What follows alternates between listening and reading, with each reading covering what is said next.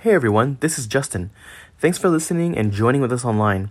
It's been amazing to see everyone online for our Sunday worship services. And if you're not, I want to invite you to jump into our Zoom call Sunday morning. We'll have a time of Q&A after the service so you can chat with our pastors. Also, thank you online community for your giving, for your support to Hug and Hug's vision. We want to encourage you to give online at hugchurch.com/give.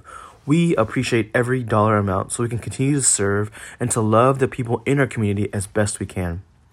All right, well, this week, Anthony shares a powerful and vulnerable message on our series called Ready. So, don't miss this one, it's a good one. Here's Anthony. Good morning, everyone. I'm glad that you're here with us. If this is your first time here tuning in, thank you for joining us. My name is Anthony. I'm one of the pastors here at Hug. And man, it has been an interesting week this past week. Everywhere I go, I've been seeing people wear these masks. And every time I go out, every time I leave the house, every time I walk my dog, the grocery store, I have to walk out with a mask. And if I could kind of speak honestly, I, I kind of like it. I kind of like walking out with my mask because it makes me feel like Bane from Batman. This past week, I went to the grocery store and one of the cashiers asked, Hey, would you like a bag? And I don't know what was going on inside me, but then I just looked at her and says, Yes, I want a bag. And realizing what I just did, I grabbed my stuff and I just ran out. Oh man. And it's just been this crazy thing, just trying to adjust everything that's going on right now. And do you sometimes feel that it's just overwhelming?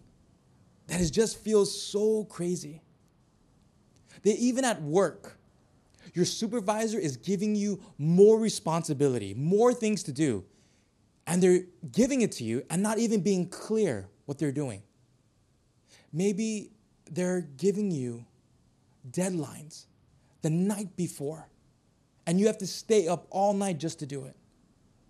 They're giving you all this work because, hey, you're home, right? You got nothing else to do. Or maybe it's your relationships. Right now, you're just stuck in a place. Maybe it's your relationship with your family, your spouse, your boyfriend or girlfriend. And this space or the lack of is making you go crazy. That you can't find a single moment to be by yourself, a single moment that you can just have you time or me time. Maybe you feel that God just threw you in the ocean and all your plans just got thrown out the window. And you're feeling that what can I do when all this craziness is happening? What can happen when I feel like I can't control anything? And right now, we're wondering what do I do when I just feel that the only thing I can do is just survive? Well, right now, we're on a series of how to thrive and not just survive because we're wondering how can I thrive when I feel like I'm in a season that I'm just trying to survive? I'm just trying to make it. How do I thrive when the season like this is right now in my life? And today, we want to look at how God wants you to thrive and not just survive. And I want to ask this question What can I do when I don't feel like I have control? And we get to look at one of my favorite stories, the story of Esther. Now, the story of Esther is Esther is a young Jewish girl, but her homeland is destroyed. Her mom and dad died, and her cousin Mordecai adopted her into his family. And the story begins in Persia with King Xerxes. If you guys watched the movie 300, do you guys remember the guy with all the jewelry over his body? Yeah, it's that guy. King Xerxes was having a banquet for all the people. And on the last day of his banquet, he called for his wife, the queen, to come up. But she refused and didn't show up. Being so embarrassed, being so angry, King Xerxes then made a decree that says, You know what? I want all the virgins in the land to come, and I'm going to choose the next new queen. And then Esther, Esther was pulled because of this king's decree. And when Xerxes saw Esther, he was pleased. He loved her. and he crowned her queen over all the land. But there was this other guy, and this man named Haman was going to twist and turn, basically flip Esther's world upside down. And that's exactly where we're going to start in Esther chapter 3, verse 1. And it starts like this. Sometime later, King Xerxes promoted Haman, son of Hammedatha, the Agagite, over all the other nobles, making him the most powerful official in the entire empire. All the king's officials would bow down before Haman to show him respect whenever he passed by, for so the king had commanded. But Mordecai refused to bow down or show him respect. Now we have Haman being introduced to the story, Haman the Agagite, or also known as the uh, Amalekite.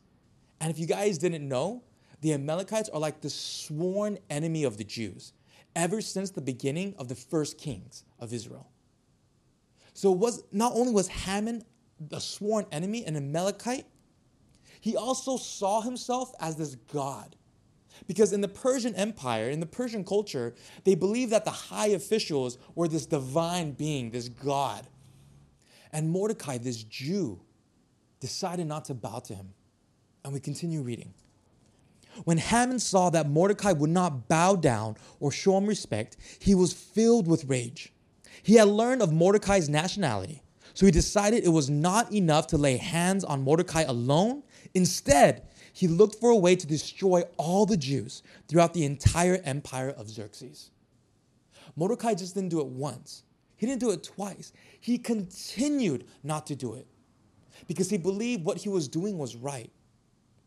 But even though Esther's cousin, Mordecai, believed what he was doing was right, it brought disaster onto him. It, it brought disaster not only to him, but it brought disaster to all the Jews. What's happening? And when Esther heard of what was happening, I mean, you can imagine what's going on in her mind. What's going on? How is this happening? Why is this happening? When, when life is supposed to be perfect, life's supposed to be good right now. And it goes out of control. What do we do?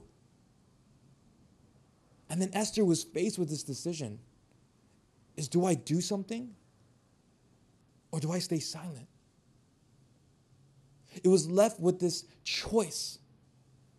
Because if she decided to do something, then she could die. But if she decides not to do anything, then her people, her family will die. And Esther begins to share her concerns, share what's going on, and she shares in Esther 4 11, it says this Esther shares, all the king's officials and even the people in the provinces know that anyone who appears before the king in his inner court without being invited is doomed to die unless the king holds out his gold scepter. And the king has not called for me to come to him for 30 days. Esther knew what was at stake. Esther knew what was happening. That if she went, that if she done something, she could die. I mean, her own husband didn't want to even see her. Her own husband didn't even see her for a month. She knew that if she went without being called, she would die. Can you imagine what can I do in this situation? I can't control anything. Esther couldn't control anything. And even in the midst of all this, we see Mordecai encouraging Esther. And he says, Don't think for a moment that because you're in the palace, you will escape when all other Jews are killed. If you keep quiet at, at a time like this, deliverance and relief for the Jews will arise from some other place. But you and your relatives will die. And who knows if perhaps you were made queen for just such a time as this. For a time as this. Esther knew that a decision needed to be made. That she either needed to go and talk to the king, or she decides to remain silent. And two choices come with two consequences. And we're wondering, what can you do when life's out of control? What can you do when you feel that life is out of your control?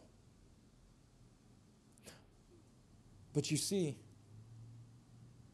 one thing we want to remember is that no matter if life is out of control, no matter if things in our life is out of control, there is something, there is always something we can control. And Esther replies in verse 15. Esther replies to Mordecai Go and gather together all the Jews of Susa and fast for me. Do not eat or drink for three days, night or day. My maid and I will do the same.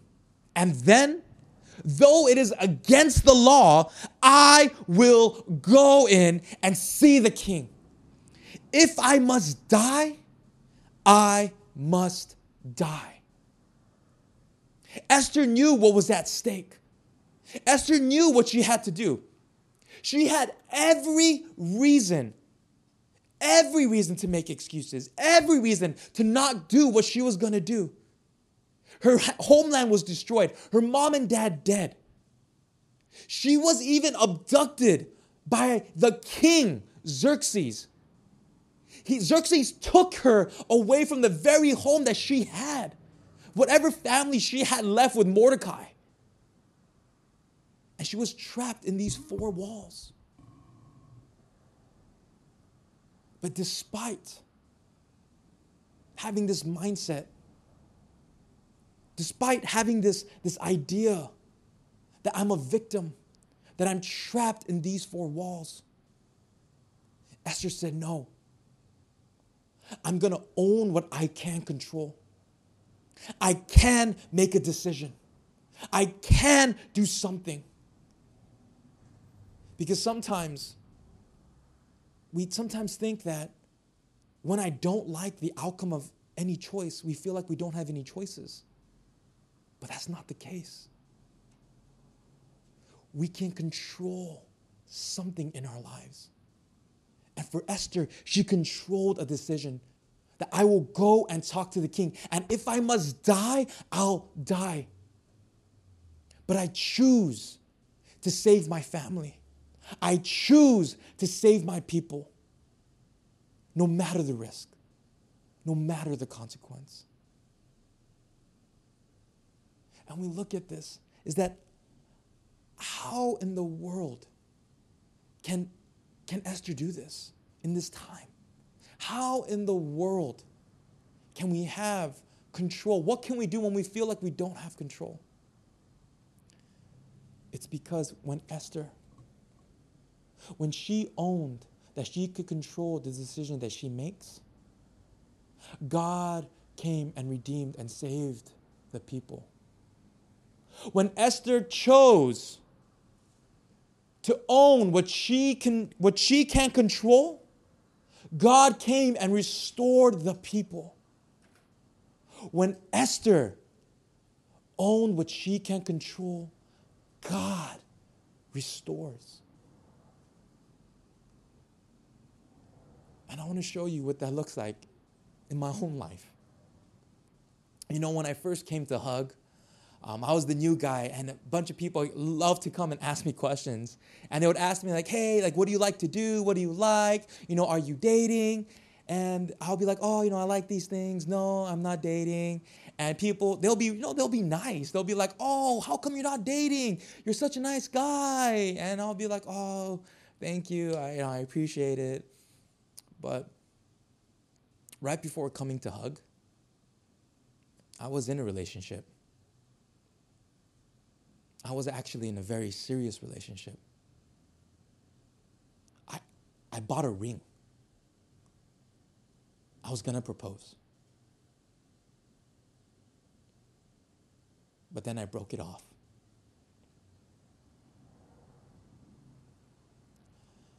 I, I broke it off because I began to put these expectations onto her. Expectations I, I didn't even know that I was placing, that I, I was even doing. I was expecting her to fit into this mode, to fit into this personality that will help me, that would be good for me. And when things started to get rocky and when things got rough, I started to make excuses and says, you know what, maybe we're just not a good fit. And I broke it off. I made all these excuses. I try to, in my mind, I, I, I, try to legitimize every, every reason, like, oh, we're not a good fit, or maybe we're just not a good match. But honestly, what I was doing was, I was just being selfish. I wanted her to be someone. I wanted her to be someone else. And when she wasn't the person whom I thought, or when, when she wasn't the one I wanted her to be, I made her the bad guy. I made her the bad person in the relationship. We're not a good fit. And I made myself the victim. And let me tell you, that's not the case. When I started to go to counseling and I started to talk about this, I began to realize what I was actually doing, what I was actually placing onto her. That it wasn't her, but it was me. And what I did is I finally realized that what I was telling her was that if you didn't change, then you're not good enough for me. And when I realized that, I knew I needed to call her. I called her and, or I, I asked to call her, and I heard her voice on the other line. I wanted so bad to small talk. I wanted to delay what I was going to do because I didn't want to do it. Because I was nervous, because I was scared. I was ashamed of what I did. And on the phone, the words came out, and I, and I said, I'm sorry.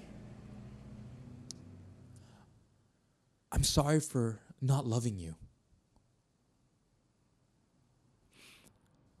Sorry I blamed you for what happened to us.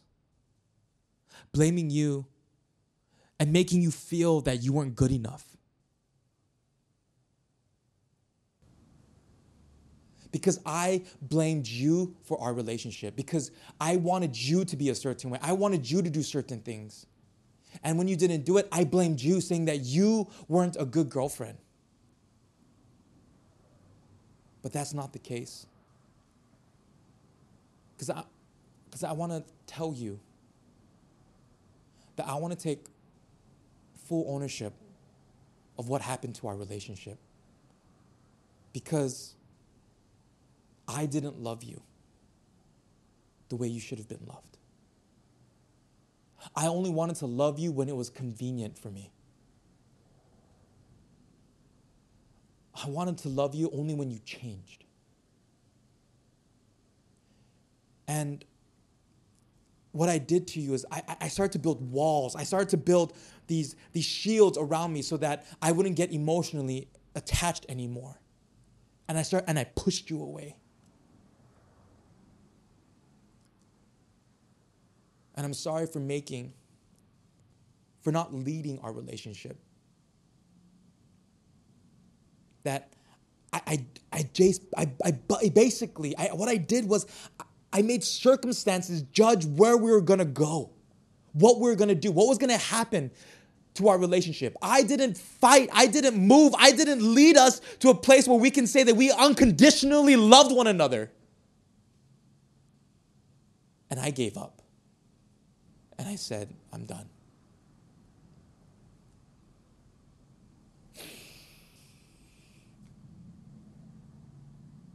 You see, when I told her that,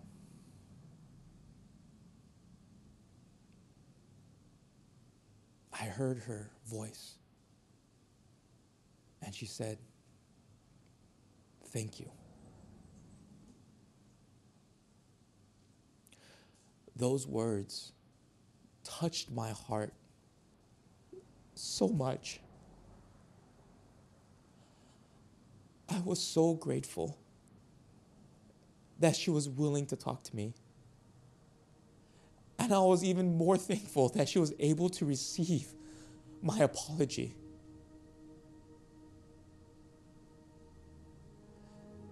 Because even though, even though I can learn from my mistakes, I was too late. I didn't own what I can control. I didn't get to own my responsibilities, what I can do to save my relationship. I didn't own it. And I chose my relationship to die. But Esther, Esther didn't choose to have her people, have her family die. Esther chose to go. She said, I will go. If I die, I will die. She chose to go. She chose to save her family, to save her people. She chose to own what she can control. And God redeemed.